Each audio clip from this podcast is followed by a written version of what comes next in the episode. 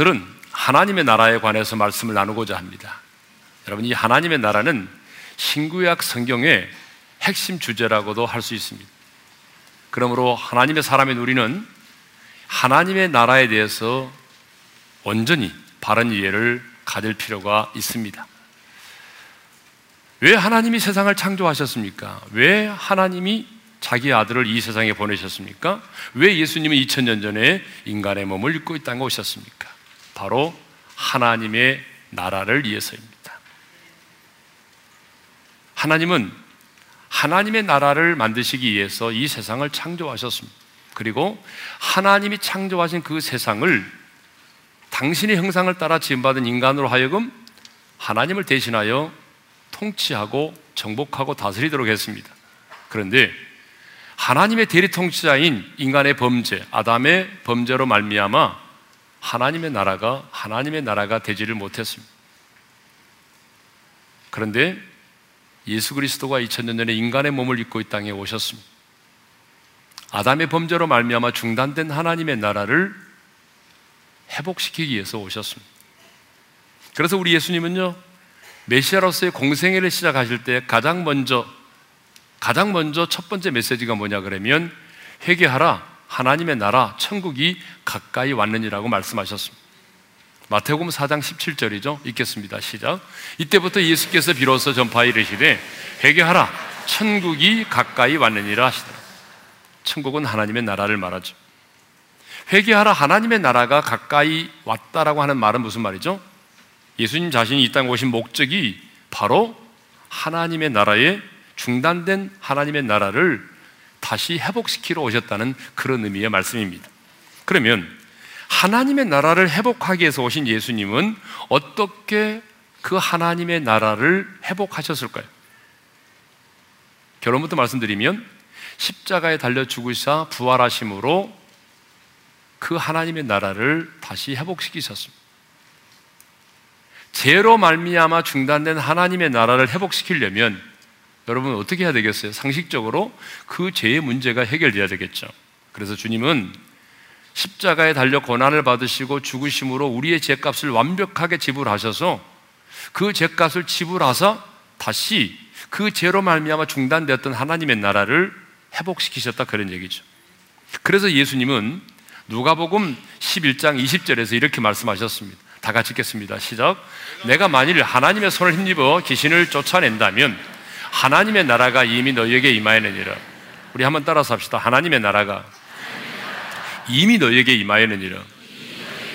여기서 중요한 것은 임이라고 하는 말입니다.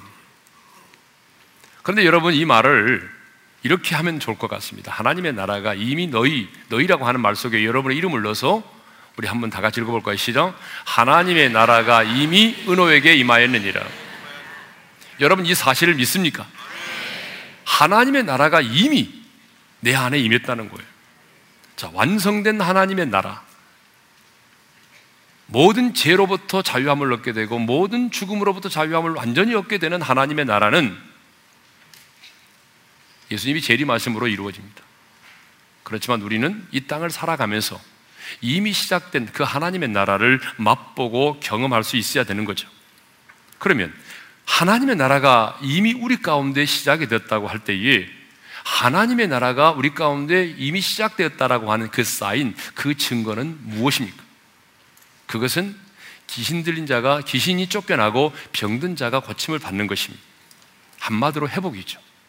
그러면 왜 하나님의 나라가 임하면 귀신들이 쫓겨나고 병든 자가 고침을 받습니까? 그것은 주님의 다스림, 주님의 통치가 임하기 때문이에요. 왕 대신 주님, 그 주님의 다스림과 통치가 임하면 여러분 귀신이 쫓겨나고 병든 자가 고침을 받는 것은 너무나 너무나 당연한 거예요. 빛이 임하면 어둠이 물러가는 것처럼 여호와 라파 치료하시는 그 하나님이 임하시면 그 하나님의 다스림이 임하면 어때요? 병든 자가 고침을 받게 되고 마귀의 일을 멸하시고 승리하신 그 주님이 임재하시면 악한 영들이 일곱 길로 떠나가게 되는 것이죠. 그러니까 하나님 나라의 본질은 주님의 통치와 다스림이지만 어때요? 치유와 회복의 역사는 하나님의 나라가 우리 가운데 시작이 되었다라고 하는 것을 보여주는 하나의 징표라는 거죠. 그런데 중요한 것은 그 하나님의 나라가 이미 우리 가운데 시작이 되었다는 거예요. 하나님의 나라가. 자, 우리는 천국 하게 되면 항상 미래에 우리가 들어가게 될 천국을 생각하죠. 천국 하게 되면 내가 장차 들어가서 누리게 될 영광스러운 미래의 천국만을 생각합니다. 그런데 미래의 천국도 중요하지만 어쩌면 미래의 천국보다 더 중요한 것은 지금 이 땅에서 우리가 누려야 될 현재의 천국입니다. 그래서 하나님의 백성들은 내가 죽어서 장차 천국에서 누리게 될 미래의 천국만이 아니라 지금 내가 머물러 있는 내 삶의 현장 속에서, 내 삶의 영역 속에서, 내 마음 속에서, 내 직장에서, 내 가정에서 하나님의 나라를 맛보고 경험할 수 있어야 합니다. 그런데 하나님의 백성들이 하나님의 나라를 맛보지 못하고 사탄의 왕국만을 경험하며 살아갑니다. 아니, 하나님의 사람들이 탐욕과 미움과 분쟁과 거짓과 음란 이것이 넘쳐나는 이 세상의 나라만을 경험하며 살고 있습니다. 아닙니다. 하나님의 사람은 이 세상 속에 살면서 이 세상의 나라만이 아닌 주님이 지배하고 다스림으로 말미암아 이미 우리 가운데 시작된 그 하나님의 나라를 맛보고 경험할 수 있어야 되는 거죠. 그런데 안타깝게도 교회가 세상을 부러워하고 교회가 세상을 따라가고 안타깝게도 교회가 세상을 사랑하고 있습니다. 오바마 대통령이 제일 존경한다는 이 포터스 하우스 제이크 목사는 미 연방 대법원이 동성 결혼 합법화 판결을 내리자 설교 시간에 이런 말을 했습니다. 그 많은 미국 시민들이 오바마가 제일 존경하는 그 목사님은 이번에 동성애 판결에 대해서 어떤 생각을 가지고 있을까 굉장히 의아했어요. 왜냐하면 이번에 미 연방 대법원에서 동성 결혼을 합법화시키는 일에 가장 앞장섰던 사람이 오바마 대통령이잖아요. 그런데 그분은 설교 시간에 이렇게 말했습니다. 세상은 이렇게 점점 더 세상이 되어가고 교회는 점점 더 교회가 되어가는 것이다. 여러분 무슨 말인지 아시겠습니까? 세상이 이렇게 동성 간의 결혼을 합법화하는 것은 이 세상이 점점 더 세상이 되어 가는 것이라는 거예요. 여러분 그렇습니다. 이제 얼마 있지 않으면 세상은 사랑의 자유를 외치면서 일부 다처제도 합법화 시켜달라고 요청할 것입니다. 이제 머지않아서 이 세상은 사랑의 자유를 외치면서 여러분 집에서 기르는 반려견과의 결혼식도 합법화 시켜달라고 요청할 것입니다. 이제 머지않아 이 세상은 사랑의 자유를 외치면서 이제는 사람이 아닌 짐승을 상대로 하는 변태적인 성행위도 합법화 시켜달라고 요청을 할 것입니다. 역사적으로 보게 되면 동성의 물결이 확 지나고 나면 이제 사람은 그것으로 만족하지 못하기 때문에 그 다음 단계는 짐승과의 성관계입니다. 그런데 여러분, 세상이 이렇게 점점 세상이 되어 갈수록 교회는 어떻게 한다고요? 교회도 점점 더 교회가 되어져야 한다는 것이에요.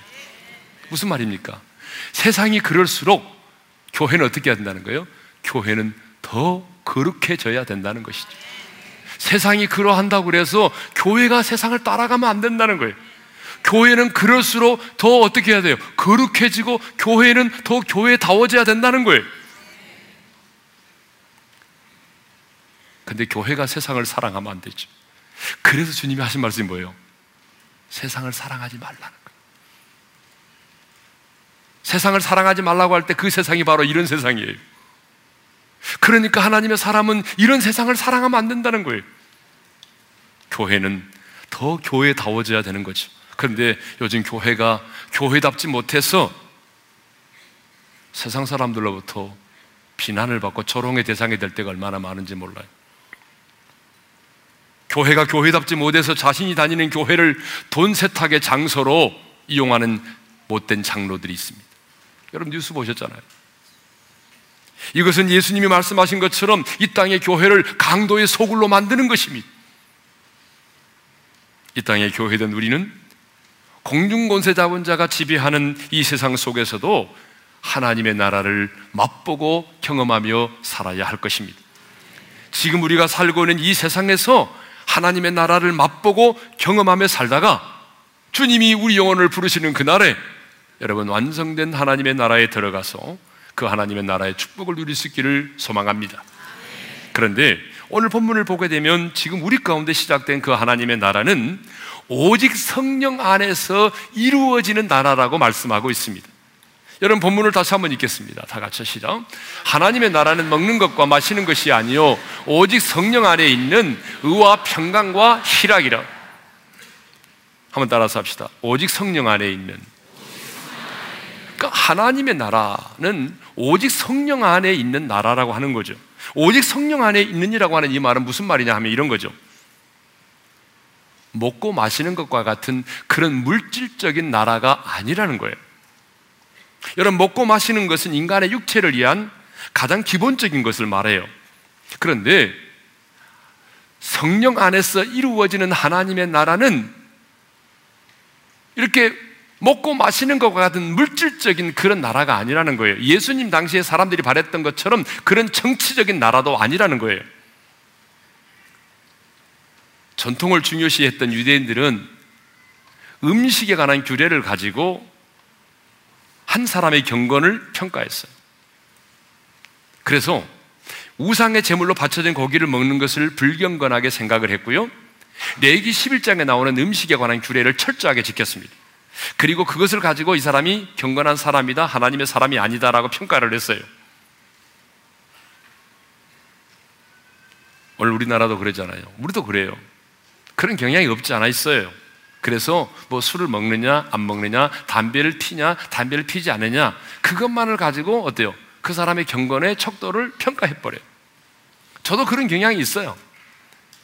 뭐 예를 들어서 운전하고 가다가 옆에 보니까 10대 후반처럼 보이는 아가씨, 아니 20대 초반의 아가씨, 너무 애때 보이는 아가씨가 담배를 쫙 피고 운전하고 가면 참 안 됐다, 막 그런 생각이 드는 거예요.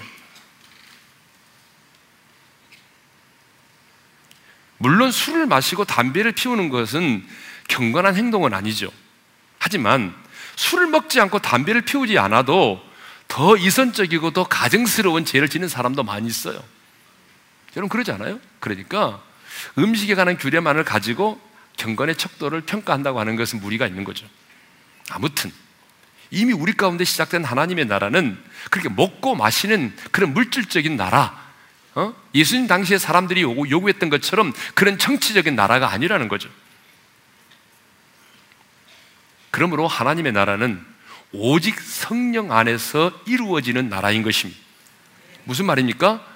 지금 우리 안에 이미 시작된 하나님의 나라는 오직 성령 안에서만 경험될 수 있는 나라, 성령을 떠나서는 성령 밖에서는 결코 경험할 수 없는 하나님의 나라라고 하는 거죠. 그래서 예수님은 바리새인들이 하나님의 나라가 어느 때 임하나이까라고 물었을 때에 예수님께서 이렇게 말씀하셔서 하나님의 나라는 너희 안에 있느니라고 말씀하셨어요. 누가 보면 17장 20절, 21절을 읽겠습니다. 시작. 하나님의 나라는 볼 수 있게 임하는 것이 아니요. 또 여기 있다, 저기 있다고도 못하리니 하나님의 나라는 너희 안에 있느니라. 한번 따라서 합시다. 하나님의 나라는 너희 안에 있느니라. 여러분, 하나님의 나라가 바로 우리 안에 있다. 내 안에 있다는 거예요. 이 말은 무슨 말이에요? 하나님의 나라는 사람들이 원하는 것처럼 뭐 물질의 나라, 물질적인 그런 나라가 아니고 이 땅에 사람들이 요구하는 것처럼 그런 정치적인 나라가 아니고 성령께서 내주하시는 내 마음에 내주하고 계시는 그 마음 가운데 이루어지는 하나님의 나라라고 하는 거죠. 그러면 오직 성령 안에서 이루어지는 하나님의 나라는 어떤 나라일까요? 오늘 본문은 세 가지를 말씀하고 있습니다. 첫째로 오직 성령 안에서 이루어지는 하나님의 나라는 어떤 나라냐? 의의 나라라고 하는 거죠. 그래서 오늘 본문을 보게 되면 오직 성령 안에 있는 의와 그랬어요. 의와 평강과 희락이라 그랬잖아요.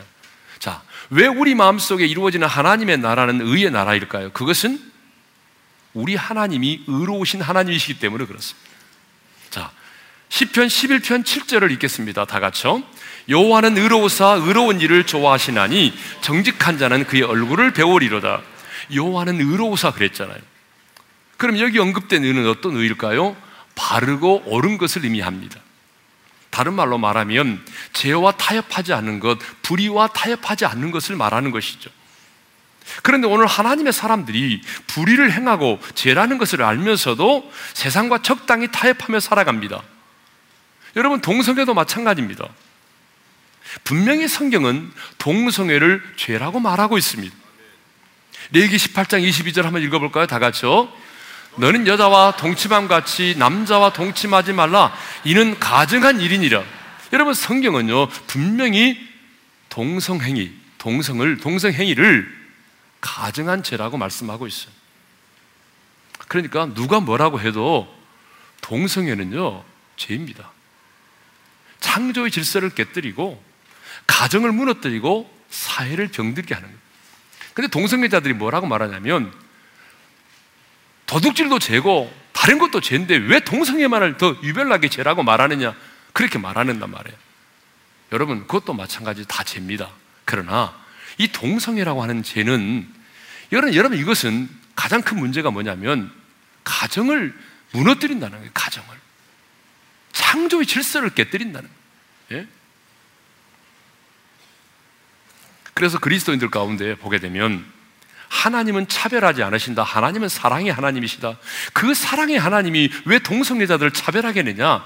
그러면서 여러분 동성애를 적극 옹호하고 나서는 사람들이 있습니다. 물론 우리 하나님은요 모든 죄인들을 사랑하십니다. 동성애를 한다고 해서 하나님이 여러분 그 사람을 사랑하지 않습니까? 사랑합니다. 그런데 하나님은 그 죄를 미워하시는 거예요. 그러니까 여러분 동성애를 하는 사람들이 알아야 될 게 있어요. 하나님이 나를 사랑하지 않는다가 아니에요. 하나님 나를 사랑하죠. 그런데 내가 그 앞에 하나님 앞에서 그것을 죄로 인정해야 된다는 거예요. 그것을 부끄럽게 생각하고 하나님 내가 어떻게 하면 이 동성애에서 벗어날 수 있을까요? 내가 무릎 꿇어 기도하면서 하나님의 도움을 구해야 된다는 거예요. 그런데 문제는 이 동성애자들이 그것을 죄로 인정하지 않고 오히려 축제를 여긴 축제로 즐긴다는 거예요. 많은 사람들 앞에서 그것을 조장하면서 여러분 동성애 혁명을 일으키고 그리고 축제로 즐긴다고 하는 거예요. 누가 뭐라 그래도 여러분 동성애는 죄입니다. 예? 미국에 레이크우드 처치가 있습니다. 조엘 오스틴 목사님이 목회를 하시는 교회인데 아, 미국에서 요즘에 가장 많이 모이는 교회라고 그러잖아요. 주일날은 한 4만 한 5천 명 출석하는 교회니까 미국에서 그 목사님에게 성도들이 동성에 대해서 당신의 생각이 무엇입니까? 자꾸 물었어요. 아무리 대답을 안 하니까 설교 시간에 막 물었다고. 근데 이분이요. 뭐라고 말씀했냐 그러면 나는 앞으로도 동성에 대해서 내가 평가를 내리지 않겠다. 어떤 말도 하지 않겠다. 그렇게 말했어요. 여러분, 그것은 저는 하나님 앞에서 불의한 일이라고 생각합니다. 그런 사람들을 내가 품고 이하여 기도하는 것과는 별개로 하나님의 사람이라면 죄는 죄라고 말할 수 있어야 된다는 거죠. 어떻게 성경이 하나님의 말씀이 죄라고 말하는 것을 사회적인 분위기가 그렇다고 해서 교회의 부흥과 성장을 위해서 말하지 않는다고 하는 것은 이것은 여러분 불의와 타협하는 것이죠. 그것은 결코 하나님의 나라가 아닌 거예요. 우간다에 요엘이 무세베니 대통령이 있습니다. 이분이 1985년도에 대통령이 된 이래로 30년 동안 장기 집권을 해온 그런 대통령이기도 합니다. 그런데 우간다 대통령이 2014년 작년이죠. 2월 24일에 반동성애 법안에 서명을 했어요.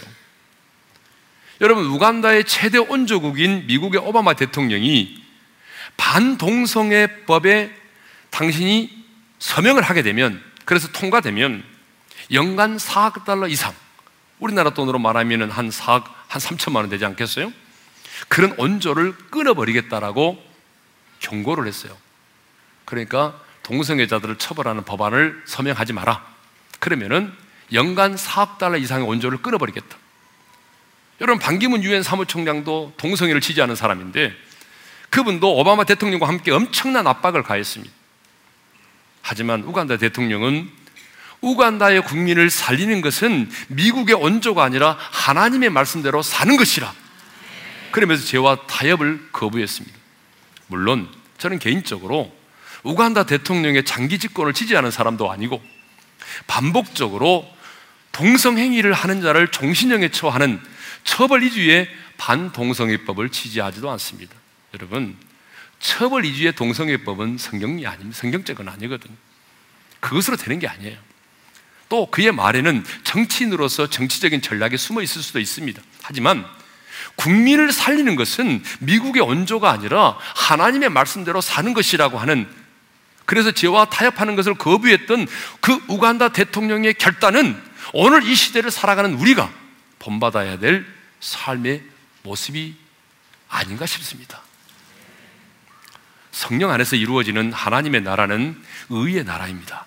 그러므로 하나님 나라의 백성인 우리도 불의와 타협하지 않고 의를 구하고 그 의를 따라 행하며 살아야 되는 것이죠. 그래서 우리 예수님도 너희가 무엇을 먹을까, 무엇을 입을까, 무엇을 마실까 염려하지 말라 말씀하시면서 뭐라고 말씀하셨냐면 마태복음 6장 33절입니다. 다 같이 읽겠습니다. 먼저 그의 나라와 그의 의를 구하라. 그리하면 이 모든 것을 너희에게 더하시리라. 여러분 우리가 죄와 타협하지 않고 말씀대로 진실되게 살아가면요. 당장에 손해 볼 수 있습니다. 당장에 당장에 불이익을 받을 수도 있습니다. 그러나 그럼에도 불구하고 너희가 그의 나라와 그의 의를 구하면 내가 이 모든 것을 너에게 도하시리라. 무슨 얘기입니까? 내가 너의 인생을 책임져 주겠다 그런 얘기죠. 소년범의 대부라고 불리는 천정호 판사님이 계십니다. 독실한 크리스찬으로 부산 가정법원 소년부 부장 판사로서 소년범들을 사랑으로 돌보는 일을 하고 계십니다. 어, 제가 이분의 간증을 인터넷을 통해서 들었는데요. 이 천정호 판사는 어릴 때 9명의 식구가 이 단칸방에서 지낼 만큼 정말 가난한 달동네에서 성장을 했습니다. 그래서 뼈저린 가난을 경험했기 때문에 누구보다도 성공하고 출세하고 싶은 욕망이 있었어요. 그래서 열심히 공부를 해서 판사가 됐습니다. 여러분 아무나 판사 됩니까? 예? 우리 중에 판사 되는데 싫다고 안 하신 분 계세요? 없잖아요. 네. 자, 공부를 열심히 해서 판사가 되는데 판사가 된 이후, 이후에 다른 사람보다 좀 더 출세를 하고 싶은 마음에 인맥을 쌓기 위해서 밤마다 술을 먹는 자리에 나갔습니다.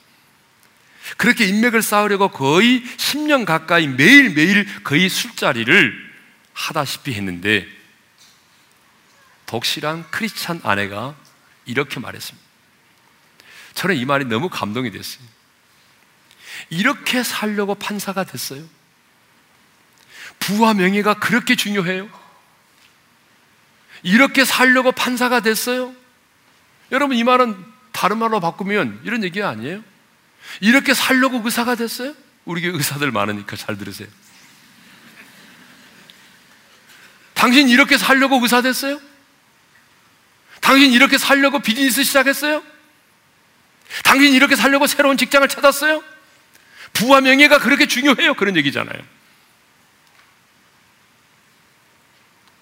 근데 이 아내 말이 주님의 음성으로 다가왔어요.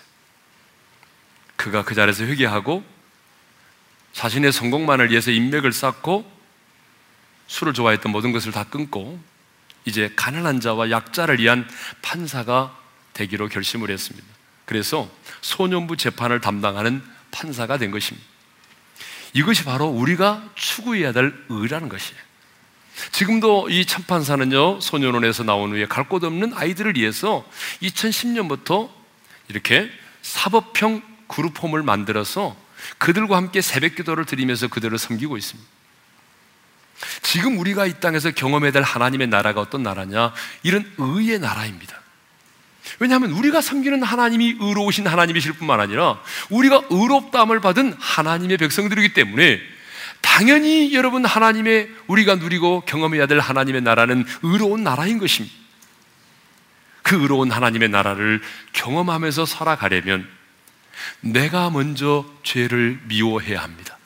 그리고 불의와 타협해서는 안 되는 것입니다.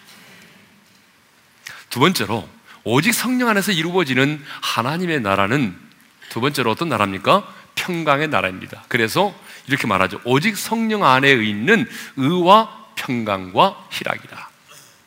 자, 여기서 평강은 헬라어로는 에이리네라고 하는 말이고 히브리어로는 샬롬이라는 단어입니다. 근데 이 평강은요, 이 세상에 어떤 사람도 줄 수 없고, 이 세상에 어떤 것도 줄 수 없는 평안이라는 거예요. 이 세상에는 이 평안이 없다는 거예요. 이 세상의 돈, 이 세상의 명예, 이 세상의 인기, 이 세상의 그 어떤 것도 내게 가져다 줄 수 없는 평강이라는 거예요. 이 평강은 어디서부터 임하느냐? 하늘로부터만 임하는 평강입니다. 그래서 예수님은 요한복음 14장 27절에서 이렇게 말씀하셨습니다. 우리 한번 읽겠습니다. 시작. 평안을 너에게 끼치노니 곧 나의 평안을 너에게 주노라. 내가 너에게 주는 것은 세상이 주는 것과 같지 아니하니라. 나의 평안을 너에게 준다고 그랬잖아요. 그러니까 이것은 주님 안에만 있는 평안이에요. 세상이 주는 것과 같지 않아요. 여러분, 세상은 우리에게 뭘 가져다 주죠? 주님이 말씀하신 이 평강이 아니라 편안함을 가져다 줄 수 있어요. 여러분, 우리 돈 있으면요. 좋은 차, 편안한 차 탈 수 있어요. 여러분, 그러죠? 예? 돈이 없으니까, 어때요? 경운기 같은 차를 타잖아요. 덜덜거리는 차를 타고 다니잖아요. 예? 우리 돈이 있으면 편안한 침대에서 편안한 잠을 잘 수 있어요. 인맥 있고 실력 있으면 편안한 직장도 다닐 수 있어요. 이 세상이 우리에게 줄 수 있는 것은 편안함이에요. 그런데 이 세상은 죽었다 깨어나도 우리에게 주님이 지금 말씀하신 이 환경과 모든 고난을 뛰어넘는 하늘로부터 임하는 평강은 줄 수 없다는 거예요. 왜 그럴까요? 왜 이 세상은 우리에게 이 평강을 주지 못할까요? 두 가지 이유 때문에 그렇습니다. 첫 번째 이유는 이 평강은요, 하나님과 화목한 자만이 누릴 수 있는 평안이기 때문에 그래요. 여러분, 우리가 예수 믿고 구원받기 전에 하나님과 나와의 관계가 어떤 관계였냐면 원수된 관계였어요. 원수된 관계. 이게 제 얘기가 아니라 로마서 5장 10절에 나와요. 읽겠습니다. 시작. 곧 우리가 원수되었을 때에 그의 아들의 죽으심으로 말미암아 하나님과 화목하게 되었은즉. 네. 우리가 하나님과 원수 되었을 때라고 말하잖아요. 여러분, 우리가 하나님과 화목하게 되기 전에 예수 믿고 제사 받아서 화목하게 되기 전에 하나님과 나와의 관계는 원수된 관계였어요. 여러분, 사람과 사람과의 관계도 뒤틀리고 조금 어때요? 깨어지고 나면 얼마나 부담스러워요. 얼마나 그 사람 만나는 게 껄끄러운지 몰라요. 여러분 그러지 않아요? 그런데 여러분 하물며 사랑과 사랑과의 관계도 그럴 그런데 피조물인 우리 인간과 전능자이신 우리 하나님과의 관계, 완벽한 죄인인 나와 절대적으로 거룩하신 하나님과 나와의 관계가 원수된 관계라고 한다면 여러분 그 안에 평안이 있겠어요? 안식이 있겠어요? 하나님과 화목하지 않는데 어떻게 안식이 있겠어요? 어떤 평안이 있겠어요? 그런데 하나님의 아들 예수님이 이 땅에 오셔서 십자가상에서 우리의 죄를 대신하여 죽으심으로 하나님과 우리를 어떻게 하셨어요? 화목하게 하셨습니다. 그러니까 이 평안은 아무나 누리는 게 아니에요. 하나님과 화목한 자만이 누릴 수 있는 평안이기 때문에 세상은 줄 수 없는 거예요. 두 번째로, 왜 이 평안을 세상에 줄 수 없느냐? 이 평강은 죄와 사망의 법에서 해방된 자만이 누릴 수 있는 평안이기 때문에 그래요. 우리 인간의 가장 큰 문제, 우리 인간의 가장 본질적인 문제가 뭡니까? 죄와 죽음의 문제예요. 여러분이 아무리 많이 배우고 아무리 좋은 차를 몰고 다니고 여러분이 연봉이 고액의 연봉을 받아도 오늘 내 안에 오늘 내가 이 죄와 죽음의 문제를 해결받지 못한다면 여러분 그 사람은 저주받은 사람입니다. 그 사람은 이 평강을 누릴 수가 없어요. 오직 성령 안에서 이루어지는 하나님의 나라는 평강의 나라입니다. 그러므로 하나님의 나라가 우리 마음 가운데 임하면 세상에 줄 수 없는 평강을 누릴 수가 있습니다. 이 말은 문제가 없다는 말이 아닙니다. 아픔이 없고 고난이 없다는 말이 아니에요. 아픔도 여전히 있습니다. 인간관계의 아픔도 있습니다. 경제적인 어려움도 있습니다. 여러분 고난도 있습니다. 그럼에도 불구하고 그 고난의 한복판에서 누릴 수 있는 평강이 바로 우리 주님이 말씀하신 이 평강인 것입니다. 스테반 집사를 보십시오. 공회원들이 스테반을 잡아 죽이고자 끌고 왔어요. 여러분, 여러분이요, 예수를 믿고 있는데, 여러분 예수님 때문에 잡혀왔어요. 잠시 후면 여러분이 돌에 맞아 죽을 수 있는 상황입니다. 그렇다면 여러분은 지금 어떤 모습으로 앉아 있겠어요? 어떤 모습으로 지금 여러분이 앉아 있겠냐고요? 얼굴이 새파랗게 질려 있겠죠? 아니, 어떤 사람은 동공이 풀려가지고 사람도 안 보일 거예요. 어떤 사람은 그 자리에서 오줌을 싸고 있는지 모르겠어요. 어떤 사람은 다시 예수 안 믿을게요. 살려주세요. 하면서 손을 이렇게 내밀어서 빌고 있을지 모르겠어요. 그런데요. 스테반은 그러지 않았어요. 스테반의 모습이 어떤 모습인지 아세요? 자, 사도행전 6장 15절을 읽겠습니다. 다 같이 시작. 공회 중에 앉은 사람들이 다 스테반을 주목하여 보니 그 얼굴이 천사의 얼굴과 같더라. 그 얼굴이 무슨 얼굴과 같았다고요? 천사의 얼굴과 같았다. 천사의 얼굴. 뭐 천사를 본 적이 있어야죠. 천사의 얼굴과 같다. 돌에 맞아 죽어가면서 세바는 이렇게 기도했습니다. 다 같이요. 주여 이 죄를 그들에게 돌리지 마옵소서. 여러분, 마음속에 세상에 줄 수 없는 하늘로부터 임하는 놀라운 평강이 있었기 때문입니다. 자신의 마음속에 세상에 줄 수 없는 하늘로부터 임하는 평강이 있었기 때문에 여러분 그의 얼굴이 천사의 얼굴처럼 빛이 날 수 있었고 죽어가면서도 자기를 돌로 치는 자를 위해서 용서해달라고 기도할 수 있었던 거예요. 이게 바로 뭐냐? 이 평강이 우리가 지금 이 땅에 살면서 누려야 될 하나님의 나라인 것입니다. 이게 바로 하나님의 나라예요. 세 번째로 오직 성령 안에서 이루어지는 하나님의 나라는 희락의 나라입니다. 희락의 나라. 자, 오직 성령 안에 있는 의와 평강과 뭐라고 그랬어요? 희락이라 그랬죠. 왜 주님의 나라가 우리 마음에 임하면 여러분 설명할 수 없는 기쁨이 임할까요? 그것은 우리 안에 거하시는 성령님이 희락의 영이시기 때문에 그래요. 기쁨의 영이시기 때문에 그래요. 여러분, 우리 안에 거하시는 성령님은요, 희락의 영입니다. 기쁨의 영이에요. 그러니까 성령님이 역사하는 곳에는 반드시 뭐가 있어요? 웃음이 있어요. 기쁨이 있어요. 희락이 있어요. 성령 열매는 희락이잖아요. 근데 악한 영은요, 어떤 영이죠? 한숨과 단식의 영이에요. 슬픔의 영이에요. 분노의 영이에요. 그러니까 여러분, 악한 영이 역사하는 곳에는 언제나 슬픔과 단식이 떠나지 않아요. 여러분 집안을 보세요. 지금 뭐가 충만한지. 한숨과 단식이 떠나지 않으면 여러분의 집안은 지금 하나님의 나라가 임한 게 아니에요. 왜 주님의 나라가 또 임하면 놀라운 기쁨이 우리 가운데 임하죠? 그 두 번째 이유는 주님 안에 있는 기쁨이 우리 가운데 흘러 넘치기 때문에 그래요. 그래서 주님이 뭐라고 말씀하시냐면 내 기쁨을 내가 너희 안에 주어서 너희로 기쁨을 충만케 하려 함이라고 말씀하셨어요. 자, 요한복음 15장 11절을 읽겠습니다. 다 같이요. 내 기쁨이 너희 안에 있어 너희 기쁨을 충만하게 하려 함이라.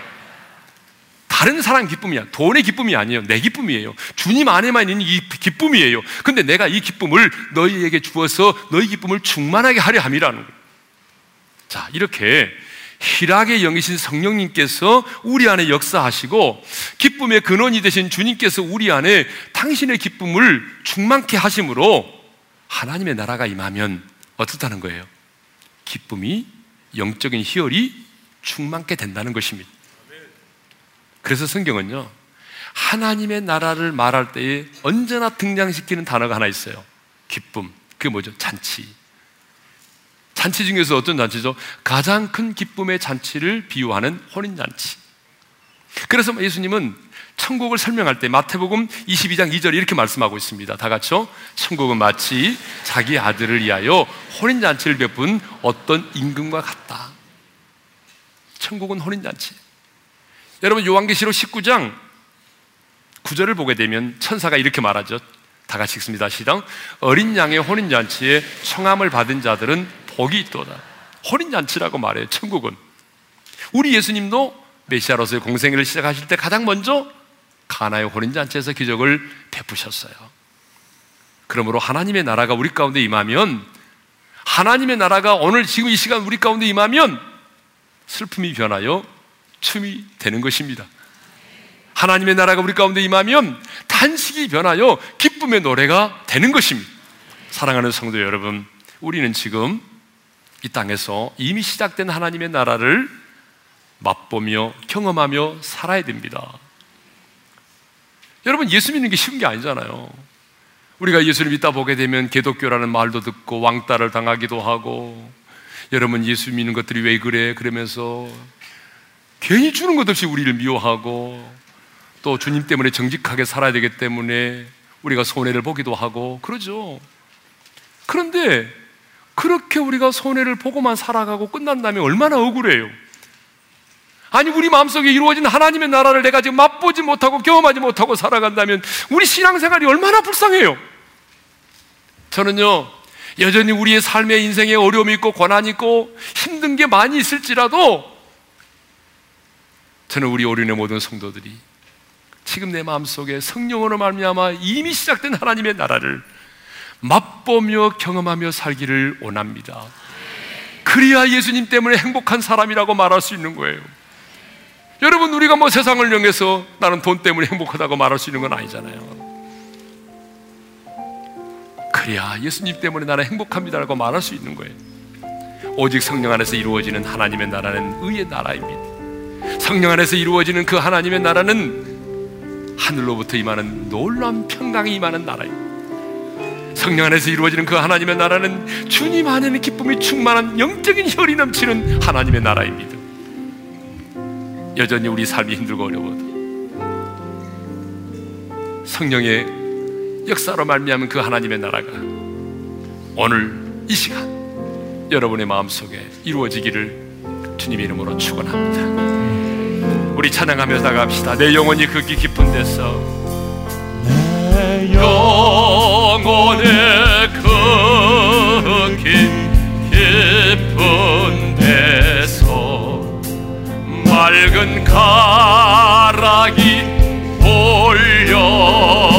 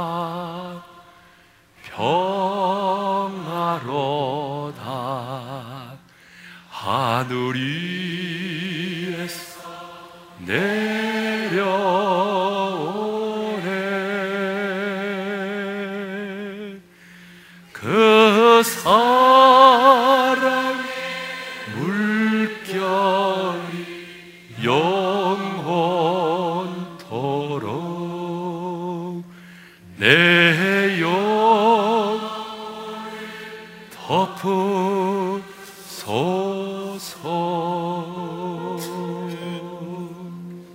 사랑하는 성도 여러분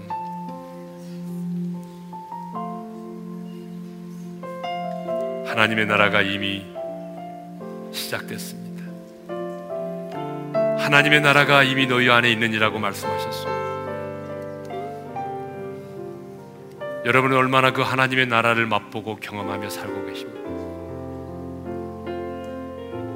얼마나 신앙생활을 오래 했느냐가 중요한 게 아니라 나는 지금 얼마나 그 하나님의 나라를 맛보고 경험하며 살고 있느냐.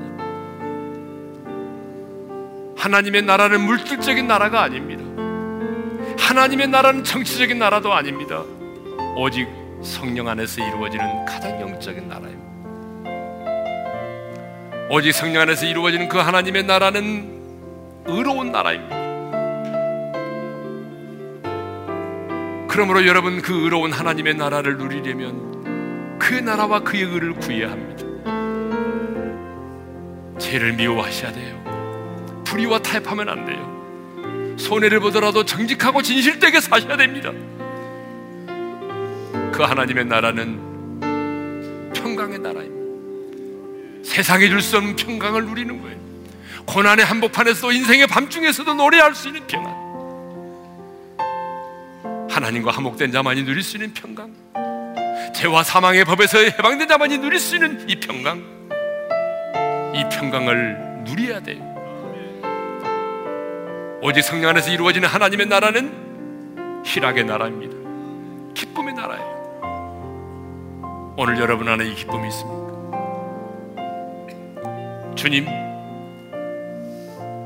성령 안에서 이루어진 이 하나님의 나라, 지금 내 마음속에 임하게 도와주옵소서. 이번 한 주간 동안도 이 하나님의 나라를 맛보며 살게 도와주십시오. 하나님 나라의 현존을 경험하며 살게 도와주옵소서. 다 같이 우리 두 주먹을 불끈 쥐고 주여 한번 외치고 부르짖어 기도하며 나갑니다. 주여! 아버지 하나님 감사합니다. 이미 하나님의 나라가 우리 가운데 시작되게 하셨음을 인하여 감사합니다. 하나님의 나라가 우리 안에 시작이 되었사오니 사랑하는 성도들의 성령 안에서 시작된 그 하나님의 나라를 맛보며 누리며 살아가게 도와주옵소서. 하나님의 성령에 충만한 기름 부음을 우리 가운데 허락하여 주셔서. 하나님의 나라를 누리게 하시고 맛보게 하시고 경험하게 도와주시기를 간절히 바라옵고 원합니다. 아버지 하나님 불의와 타협하지 않게 하시고 죄를 미워하게 하여 주셔서. 그 의로운 하나님의 나라를 풍성하게 누리게 하시고 하나님이여 세상에 줄 수 없는 평안 하늘로부터 임하는 평안 하나님과 자만이 누릴 수 있는 평안 이 놀라운 평안을 우리 성도들이 누리며 살게 하여 주옵소서. 주님 안에는 기쁨을 충만하게 누리는 희열의 영적인 혈이 넘치는 하나님의 나라를 맛보며 살게 도와주옵소서. 여전히 우리의 삶에 고난이 있고 아픔이 있고 하나님이여 사방으로 삶을 당하는 고통이 있을지라도 사랑하는 우리 우리 우리의 성도들 성령으로 말미암아 이루어진 그 하나님의 나라를 풍성하게 맛보며 누리며 살아가게 하여 주옵소서. 하나님의 나라를 누리게 도와주옵소서. 이제는 우리 주 예수 그리스도의 은혜와 하나님 아버지 영원한 그 사랑하심과 성령님의 감동 감화 교통하심이 이미 우리 가운데 시작된 그 하나님의 나라 오직 성령 안에서 이루어진 그 하나님의 나라 그 의의 나라 평강의 나라, 희락의 나라를 맛보며 살기를 원하는 모든 지체들 위해 이제로부터 영원토로 함께 하시기를 축원하옵나이다. 아멘.